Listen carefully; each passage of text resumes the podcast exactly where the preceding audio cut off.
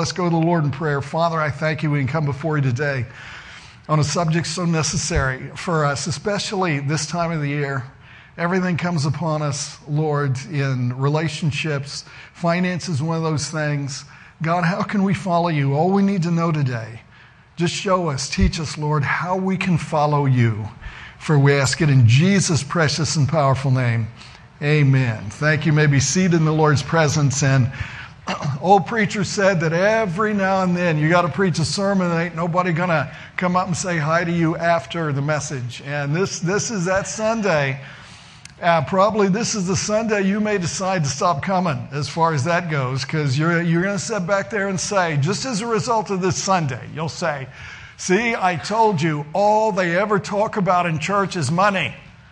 No, that's not all we ever talk about. We haven't even quite finished the school of the prophets yet that we were looking at.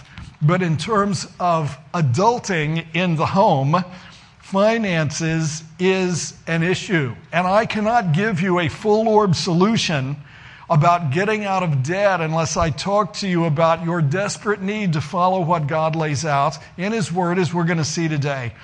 Because there's almost no greater problem facing married couples and singles than the problem of debt. Two things always have a way of creating anxiety if they are not managed correctly. And one is finances and the other is time. So somebody has said there are three types of people in America. There are the haves, the have-nots, and the have-not paid for what they have. And we all have some debt in our society because we live where it is almost impossible to own a home without incurring debt. Many people have to have debts related to their transportation, but you know, debt, like finances in general and like our time, has to be managed in order for us to fulfill our ministry for God together. And most couples that I see that are in financial straits and distress is not because they're not knowing how to manage money, it's because they do not manage their credit. Hello, somebody. So you know, we've got a goal this morning, and my goal is to get you to a position where, as a church, our debt collectively does not inhibit and does not prohibit our ministry in a facility that's going to be 3 times larger than where we are setting this morning, and that God can continue to draw people, and we can continue to work with people and do discipleship and do the value of biblical virtues, instilling those into your kids. So if you would look at Deuteronomy 28 this morning on your handout, verse 1 says, "And it shall come to pass, if thou shalt hearken diligently unto the voice of the Lord thy God, to observe and to do all his commandments which I command thee this day, that the Lord thy God will set thee on a high place, set thee on high above all nations of the earth." How high? Verse 12 tells you, "The Lord shall open unto thee his good treasure, the heaven." Now, he's not going to rain down fruit from heaven. Look at what it says he will do. He'll open heaven to give rain unto the land in his season, and to bless all the work of thine hand. "And thou shalt lend unto many nations, thou shalt not borrow." That's how much you'll have left over. You have so much surplus. And so it's not a quid pro quo. What he's saying is God will do his part, but you have a part in this as well. So God says, I'll open heaven, I'll give you rain. You still got to plant. You got to plant those seeds, and you got to plow. So I'm not saying that that's even always external reality in this dispensation, but I am saying that is God's ideal, and he tells us right at the beginning what he desires to bless. And in the New Testament, Paul confirms that, and this is our thesis for today's study. If you do things God's way, then you will have enough and to spare for others. You will be able to minister with your money as freely as you minister with your mouth and minister with your hands. And that is my goal for you as we talk about adulting in finances. Now, the problem is all money is tainted. Taint mine, taint yours, because I saw somebody else's. Amen? And you know, I know somebody's getting rich. It just ain't me. So people today say money talks, and it does. It says goodbye. Every day it's saying goodbye to me. Therefore, money is often a noose around the neck of our relationships, and we enter into conflict with others, with our spouse, or even with God because of our indebtedness. And by debt, I do not mean that you have no financial obligations, because it doesn't mean you never borrow. It doesn't mean you never owe. That is not how the Bible defines debt. Let me hit you with the definition. Debt is when someone can own you because of what you owe them. So never borrow from payday lenders. Do not mismanage the credit on your credit cards. We are talking about strangulating debt, which is the result of finances that are not managed with an eye toward God. All I'm giving you today is AI, and the eye is toward God. I mean, I'm sure you've noticed this, because if you have any type of electronic device, anything you look at, there's cookies. You're going through your Instagram feed, something popped up. If you look at it more than 2 seconds, well, they know. Now they know. And now every website you look at has a picture of that same thing that was on there trying to sell it to you, because they know if they can get in your eye gate, the devil knows if he can get you with the lust of the eyes. Okay, well, that's as good as having all of you. And so we're talking about that type of strangulating debt that comes from those type of things. And so in the Bible, debt is really a spiritual issue. Watch. Psalm 37, verse 21. The wicked borroweth and payeth not again.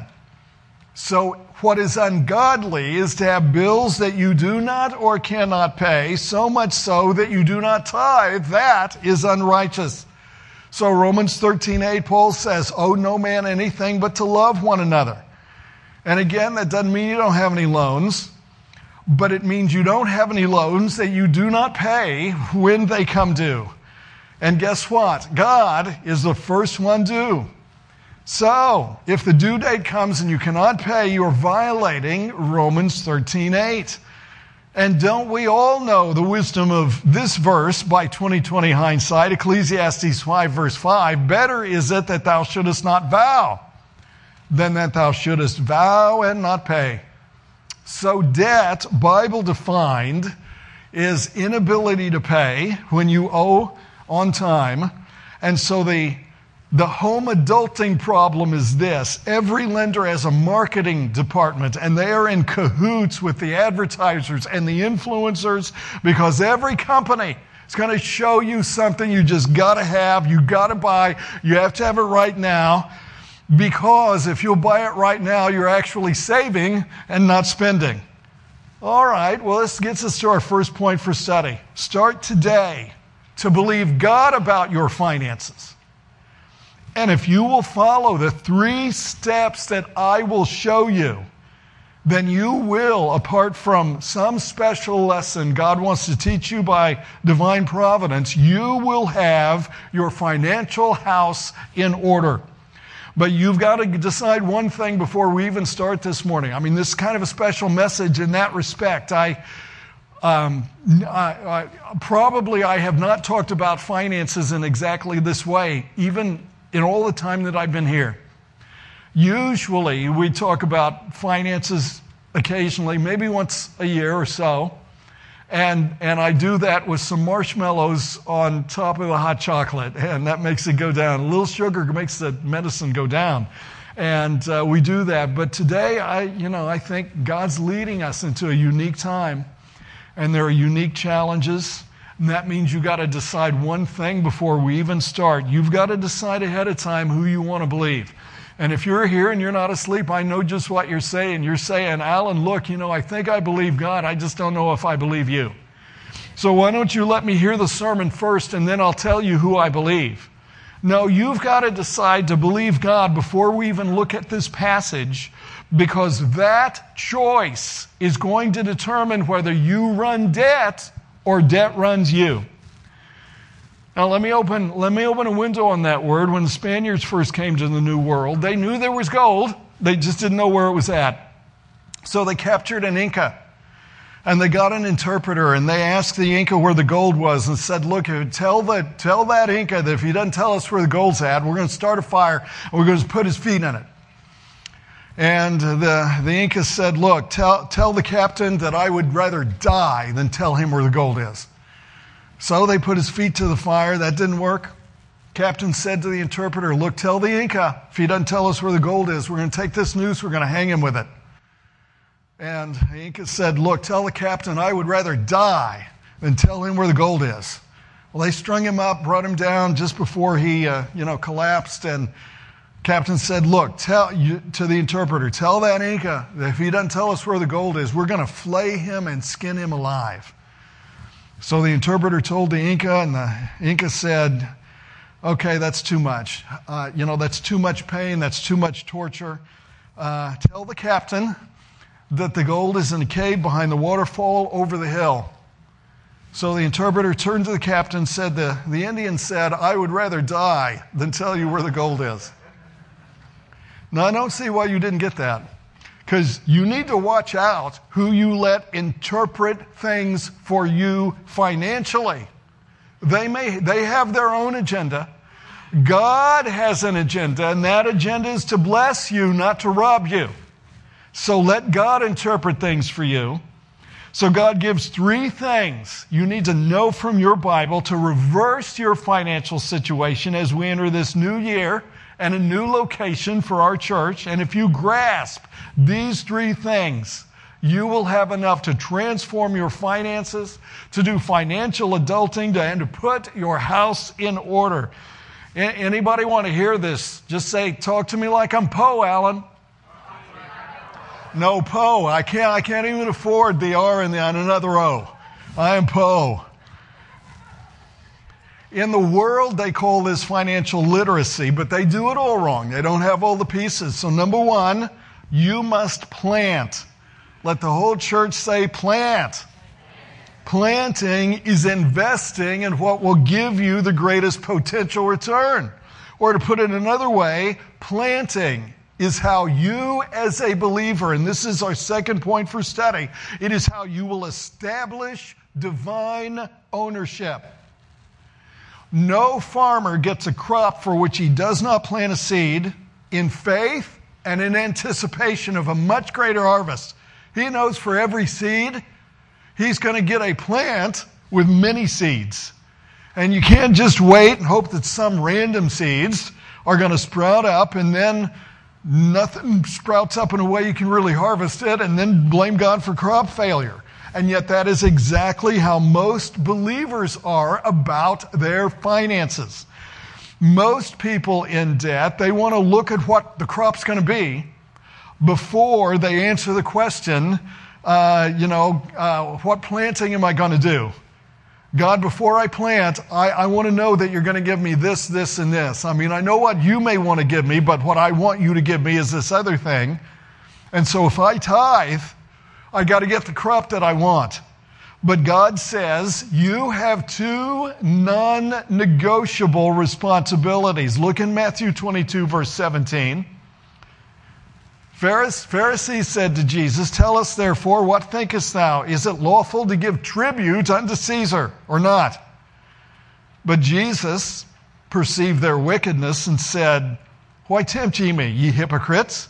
Show me the tribute money. They brought unto him a penny. That was a full day's wages. And he saith unto them, whose is this image and superscription? They say unto him, Caesar's.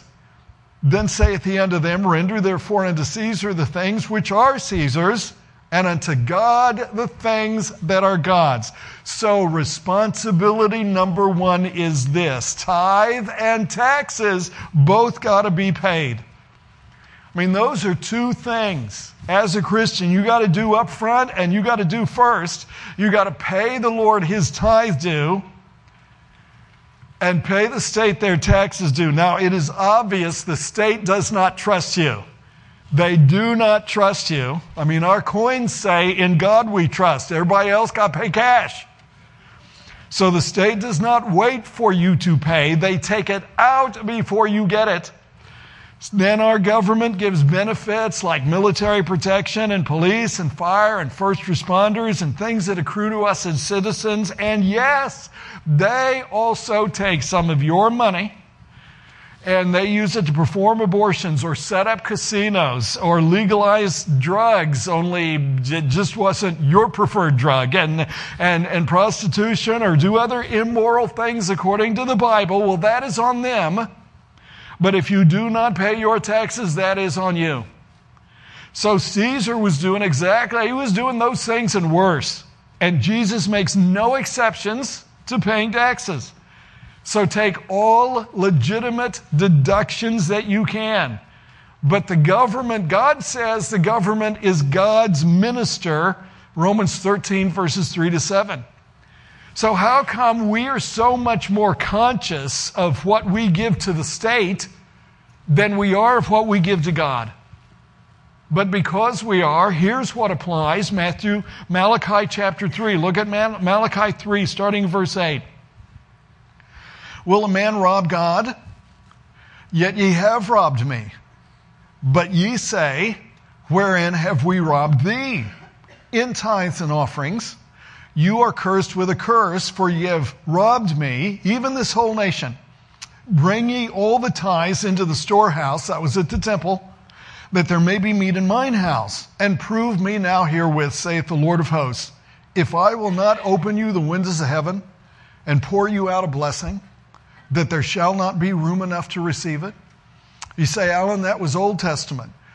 Yeah, can you imagine how much greater blessing you're going to get under grace? Above what you can ask or think. So this is the first foundational basis of correct, biblical, spiritually mature financial management. And I know nobody's going to talk to me after the service. You may not even show up next Sunday. But I've got to say what the Bible says, because this wasn't a principle only for Mosaic dispensation of the law. This is transdispensational. Starts off with Abraham at least. And you will notice that 5 out of the 10 commandments are not repeated in your New Testament because righteousness is always assumed. But another commandment is added. Maybe you missed it. Look at it. 1 Timothy 5, verse 17. Let the elders that rule well be counted worthy of double honor, your respect plus your remuneration, especially they who labor in the word and doctrine. For the scripture saith, thou shalt not muzzle the ox that treadeth out the corn. That is an Old Testament verse. And the laborer is worthy of his reward. That is a New Testament verse. And Paul says the same thing to the Corinthians in 1 Corinthians 6:9. 1 Corinthians 9:9, quoting it from the law of Moses, but adding to it the code of New Testament righteousness. So here's our third point for study. If you're robbing God of your tithes and offerings, do not expect God to hear you when asking for help with your finances, because you may be inconsistent, but God's not. You may be unfaithful, but God is always going to let you faithfully reap what you sow by way of blessing or of curse. Say, Alan, how come I got to get on this right now, right before Christmas? I mean, couldn't you wait? Like normally in the past, churches do stewardship stuff in January. Couldn't you wait for January, like all of the, all the sales that give you new sheets that come out in January, and you get new linens and stuff like that, or whatever January is devoted to. How come I got to get on this right now? Because if you can make a decision to follow God now in your tithes and your offerings at this time of year, then you can make it stick. And you can also, if you can do it now, you can do it forever. So all I'm trying to say is, if you determine that you are going to plant right, then that means you are going to tithe. A tithe is 10%, 1 dime out of every dollar, but it's got to be the first dime off the top. That's what a first fruit is, and you're going to drop it or designate it, no questions asked. And that's simply what funds your own ministry, and it funds our outreach. I mean, all that does is make it so that we have correct space for the lost people that you invite to come and bring their kids. And when we congregate to celebrate Jesus and his life on the first day of every week. But planting right also means you're going to fund other ministries. You're going to go beyond just tithing. And that covers your offerings. So maybe you determine an amount God wants you to give on a regular basis to some missionary or some project or something on our drop-down menu on our giving page, maybe including the building, or maybe it means you're going to decide to become one of our, what I will call our Gideon's 300. 300 people or families willing to commit a certain amount per month over and above their tithe every month for 3 years. And my prayer and yours should be that total put together is going to allow us to get rid of our debt in that 3 years' time, because we will sell this property to Blue Springs School District, Lord willing. Last I saw in the contract, January 4th. Now, we won't be able to be out of here by January 4th, so we'll have to pay them $10,000 a month for however long we're in here, probably 2 months. At the same time, we take the proceeds, because this is all paid off, take the proceeds by our demise, but we got to add to it another $1 million, which is less than what it would have cost us to build 4,000 square feet of space here. So, okay, we'll do all that. I'd like to see that $1 million gone and out of the way in 3 years.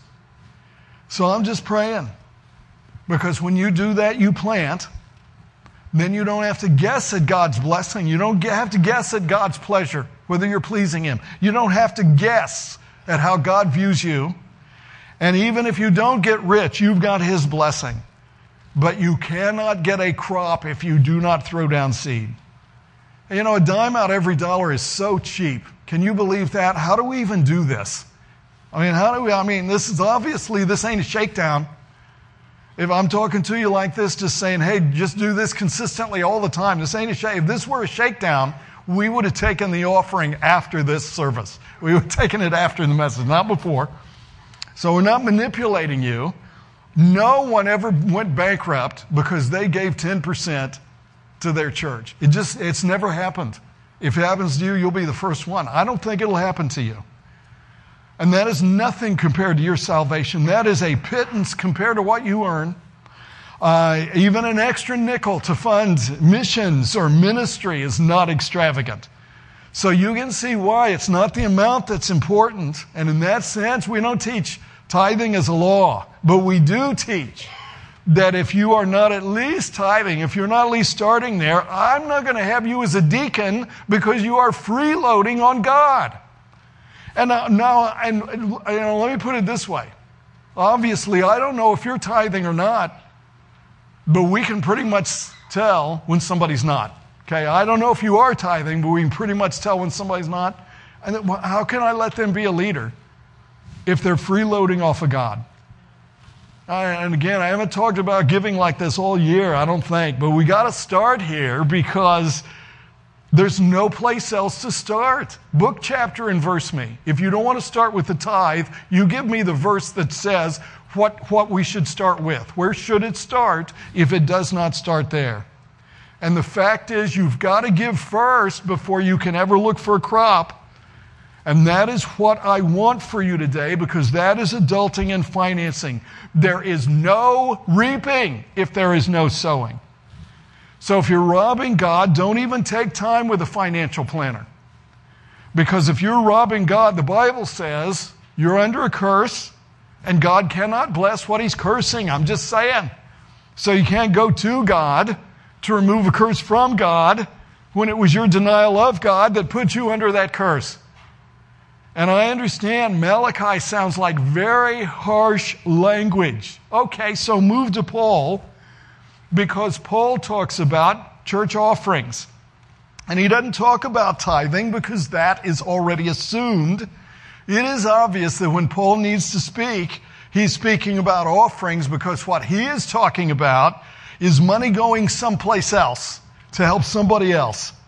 So you got to give God what belongs to God, because the first prophets that anybody has, even before the law was given, and even in the New Testament, according to Hebrews 7, verse 8, always belongs to God for his servants and his service. Why? Because that was the form of planting. And what that really means, this is our fourth point for study, is that tithing is investing in the thing that will bring you the most help. And if you do not believe that, then you will not plant for God first. But if you do believe God is your greatest help, especially through any financial distress, then you plant tithes and even offerings just like God describes, because you're not giving it to me, you're giving it to him. And more than that, when you give here, you see exactly where it goes. You see exactly what it does. And there is not a company that's taking 30% off the top or more just in order to get that offering in. So you are planting by giving. You're not showing how much you own. You are showing how much God owns you. Look at 2 Corinthians 8. Look at what Paul says to the Corinthians, verse 3. And he's talking to the Corinthians, an affluent church, about the Macedonians, who were very poor Christians. And he's talking to the Corinthians about a vow they had made, basically a promise they had made to give an offering for the poor saints at Jerusalem. And the Macedonians had come through and the Corinthians had not. And Paul says, for to their power I bear record, yea, and beyond their power, they were willing of themselves, praying us with much entreaty that we would receive the gift and take upon us the fellowship of the ministering to the saints. So this is a rule you ought to start applying in your family this Sunday. If you are single, start it in your life this week. And the rule is simple. There'll be no time that money comes into your possession and God does not get the first fruit, 10% off the top. So what happens when you honor God like that? What is the crop if you honor God like that? Well, here's what happens when you prioritize God. And I think it's a very encouraging promise for those who are already in debt. As a matter of fact, this is your first step on the way out. Can I show it to you? Look at Psalm 50, verse 14. Offer unto God thanksgiving. But there's a semicolon after the word thanksgiving. Because you've got to offer two things, not just thanksgiving, because talk is cheap. So you also have to pay thy vows unto the Most High. And then there's a colon, because that means then call upon me in the day of trouble. And another colon, then I will deliver thee and thou shalt glorify me. So the people who ought to be committed most to tithing and the most committed to funding our move and our ministries are those who are the most strapped financially. It's your only way. It is your best chance of getting out. Starting with this first. Because if you give God what is his, then when you call on God about what is yours, since you brought God into the equation by a faith response, by trust in him up front, honoring him with your giving, he will hear when you need him. Many of you feel like you're not getting any help from God. Why? Because he already knows you do not trust him. God is not going to fund your distrust. Because if you're not tithing, if you're not planting first to establish God's ownership, you can't say you're trusting God. I mean, you can't. Why are you asking for anything even? Because trusting God's not an intangible act. Faith is always displayed by a work of faith. 1 Thessalonians 1, 2 Thessalonians 1. Because it is planting faithful trust. And guess what, baby Yoda? Lest you think that I'm part of the name it and claim it, tag it and bag it, blab it and grab it crowd, let me go on to say that you do not get to choose the fruit. So I'm not telling you, like many will tell you, okay, you pay your vow, you give a $500 vow and God's going to bless you with X amount of dollars back. Or God's going to take care of this need, or God's going to heal you that way. No, you don't get to choose the fruit. You get to be obedient. and know God is pleased and get his blessing. So if you give, I can promise you blessing on the authority of God's word. And nobody's saying that your creditors are going to be miraculously paid.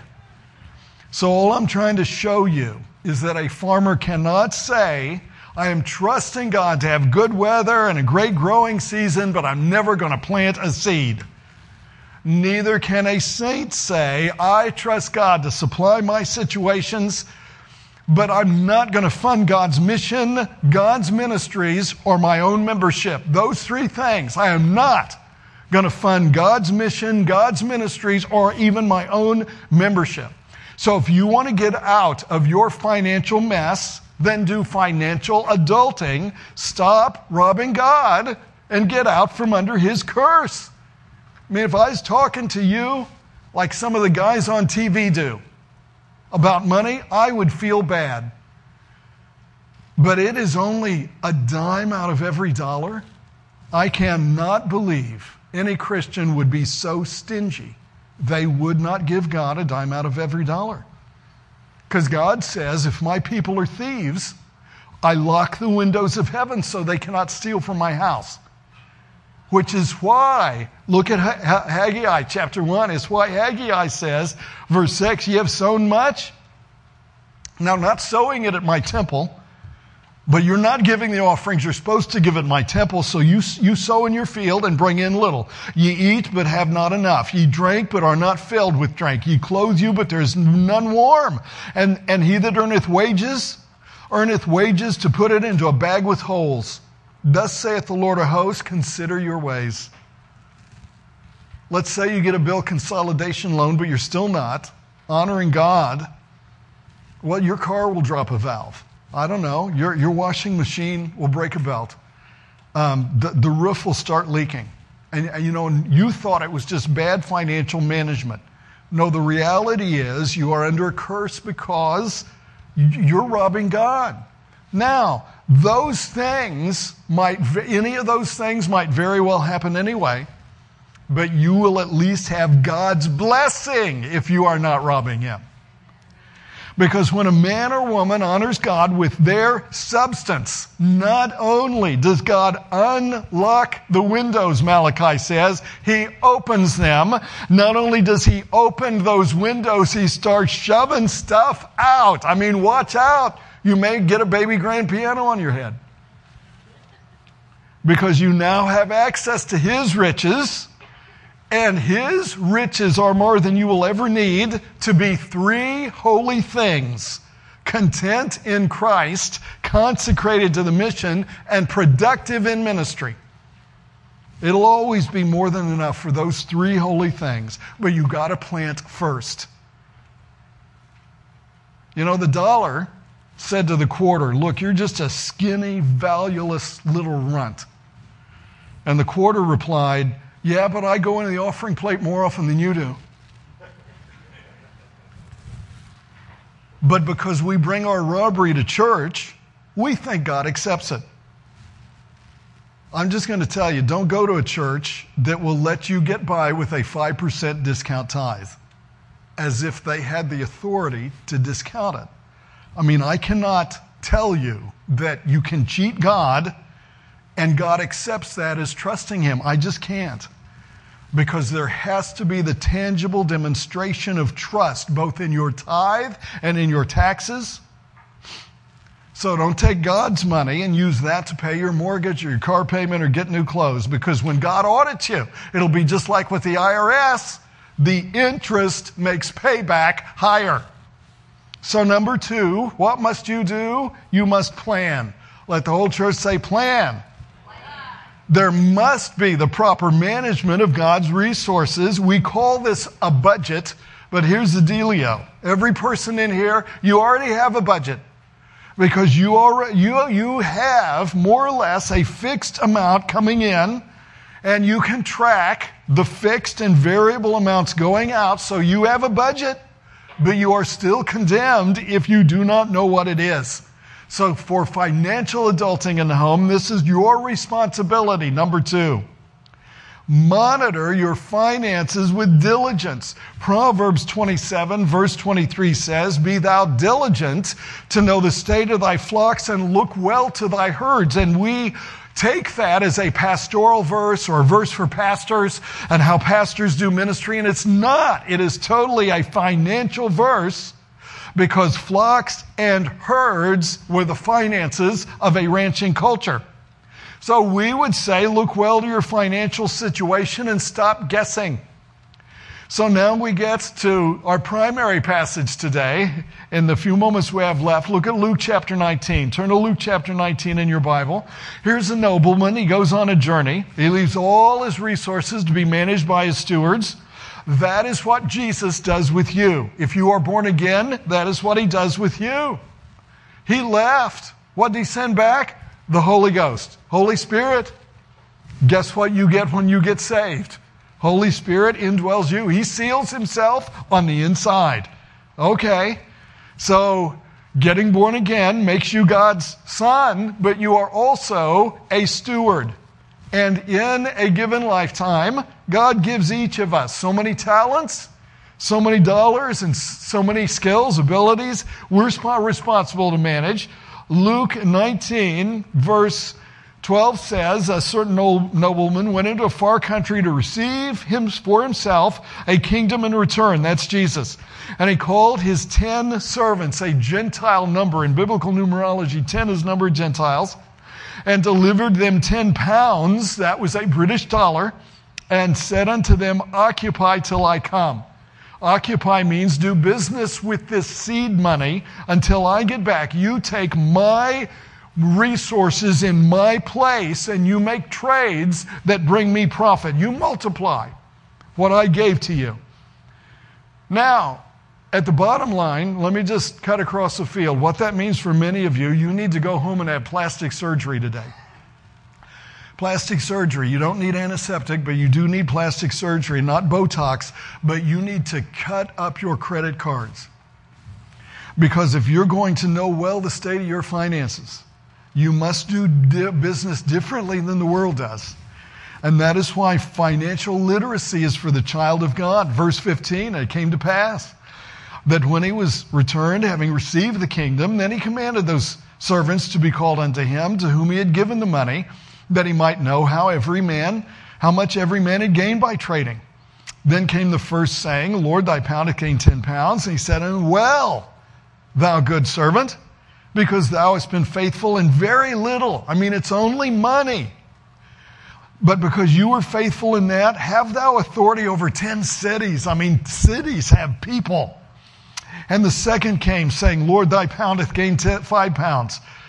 And he said likewise to him, Be thou also over 5 cities. And another came, saying, Lord, behold, here is thy pound, which I've kept laid up in a napkin." Why? Because that dude did not have a plan. He had the talent. He did not use it. How does Jesus view that, I wonder? What does unconditional love do? Verse 23, "Wherefore then gavest not thou my money into the bank, that at my coming I might have required mine own with usury, with a return on my investment?" And he said unto them that stood by, "Take from him the pound, and give it to him that hath 10 pounds." Because at the judgment seat of Christ, if you're saved, born again, you won't get punished. It's not about punishing your sins. That was all done on the cross. Judgment seat of Christ is about rewarding you. If you don't at least gain on what he gave you, he's not going to reward you. He will take what you have and reward somebody else with it. "I'll take from him the pound, give it to him that hath 10 pounds. And they said unto him, Lord, he hath 10 pounds. For I say unto you that unto every one which hath shall be given, and from him that hath not, even that he hath shall be taken away from him." So wise management pleases God. Poor management does not. Now what does all that mean? Just this, our fifth point for study. God is responsible for distributing the talent, but you are responsible for multiplying it with a plan. Financially, financial plan. Ministry, ministry plan. If you don't have a plan that God can use, not only do you not get the full benefit of what he gave you, But if you're a believer and you never win anybody, if you get discipled, you don't disciple anybody else. No, he takes away from you what you have. Why? Because you're messing over what God gave you. I mean, all 10 tenths belong to God because they come from God. The first tenth is a minimum to fund mission and your ministry. But he still wants the other 9 tenths managed with a plan. Now, how does this hit us today? Well, please note Proverbs 28, verse 20. A faithful man shall abound with blessings, but he that maketh haste to be rich shall not be innocent. Verse 22, he that hasteth to be rich hath an evil eye, and considereth not that poverty shall come upon him. So when someone offers you something to get you rich without work, get you rich without saving, get you rich overnight, I want you to know that God is against that for your own sake and safety. Because what God wants to see is if you have the faith to develop your faithfulness over time. And the only way you do that is to test you through the patience of a plan. Proverbs 21:5, the thoughts of the diligent tend only to plenteousness, but of every one that is hasty, only to want.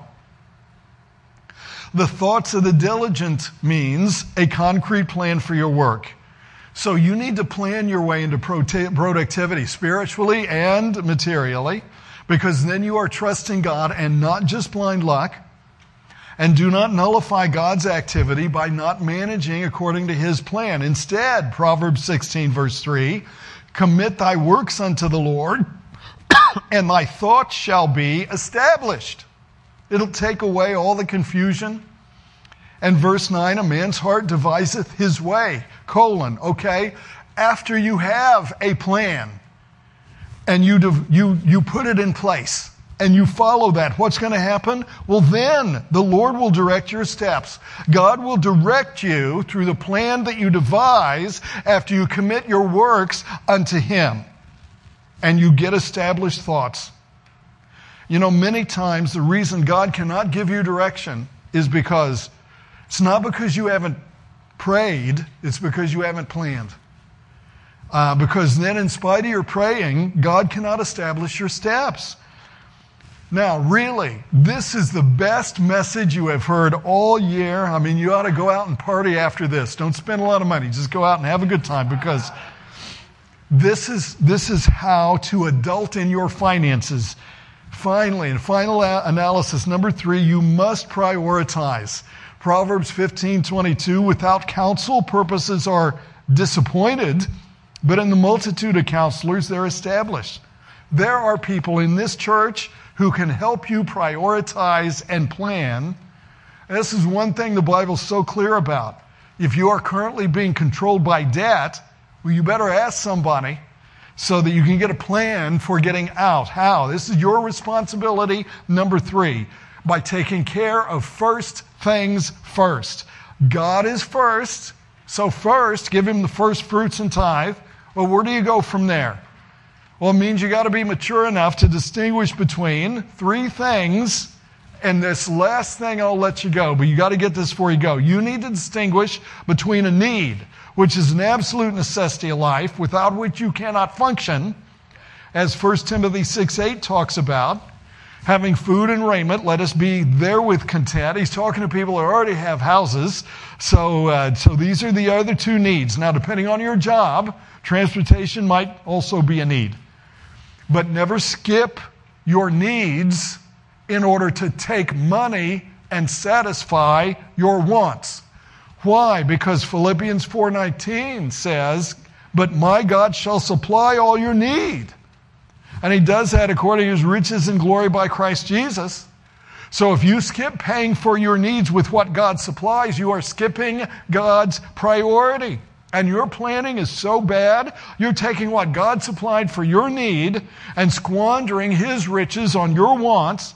So only after you've taken care of needs can you go to wants, which are choices about the quality of supply you've got meeting your need. Your need is an apartment, but you want a house. Your need is a car that runs. Your want is a car that runs itself. Your need is Walmart. Your want is Stein Mart. So it's a higher quality of what is still meeting your need. But do not mess with your plan and jump to wants if you've not yet taken your paycheck to meet those needs. And then third in your plan is desire. Desires are things on your wish list that ought to be covered from surplus. So in order to meet desires, your plan should include a surplus. And patience is still a virtue. So if your surplus is small, you save up for your desire. And that is so simple. So do not get impatient and prioritize your desires. Proverbs 21:17 says, "He that loveth pleasure shall be a poor man. He that loveth wine and oil shall not be rich." Now, I know that your Insta and your TikTok influencers love wine and they are rich. But that is only because they are the bait. And they are part of Satan's devices that you need to not be ignorant of, where they try and seduce you into thinking that you can ignore God too.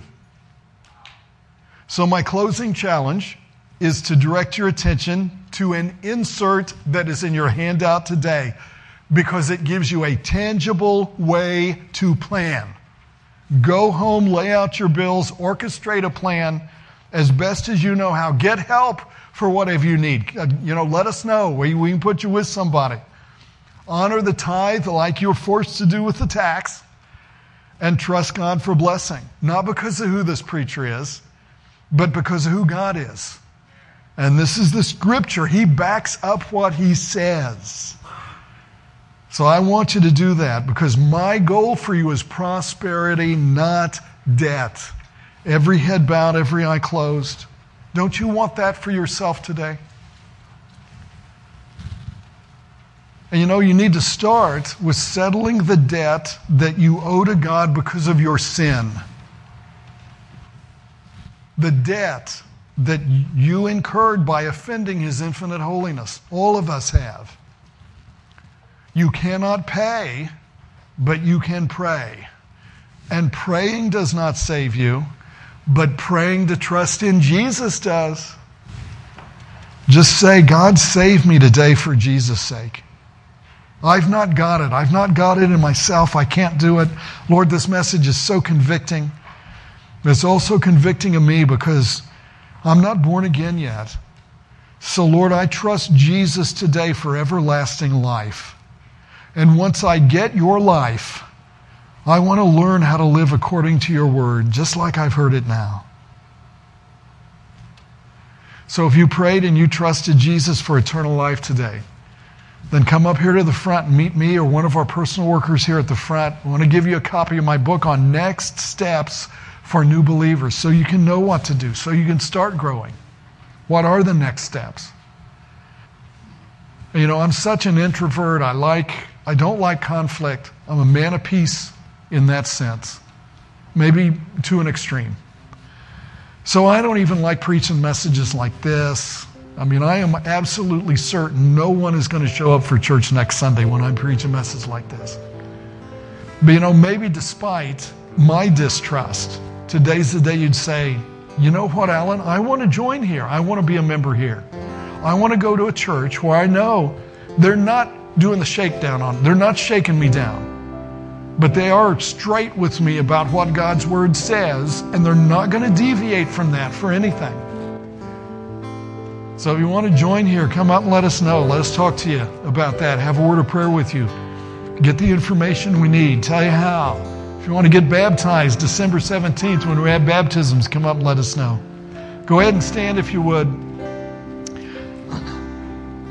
Seems like every Christmas we hear the same old things.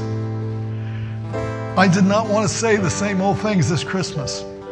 So next Sunday, we're going to start a December Advent series, and I want to show you the gift that the King really wants this Christmas.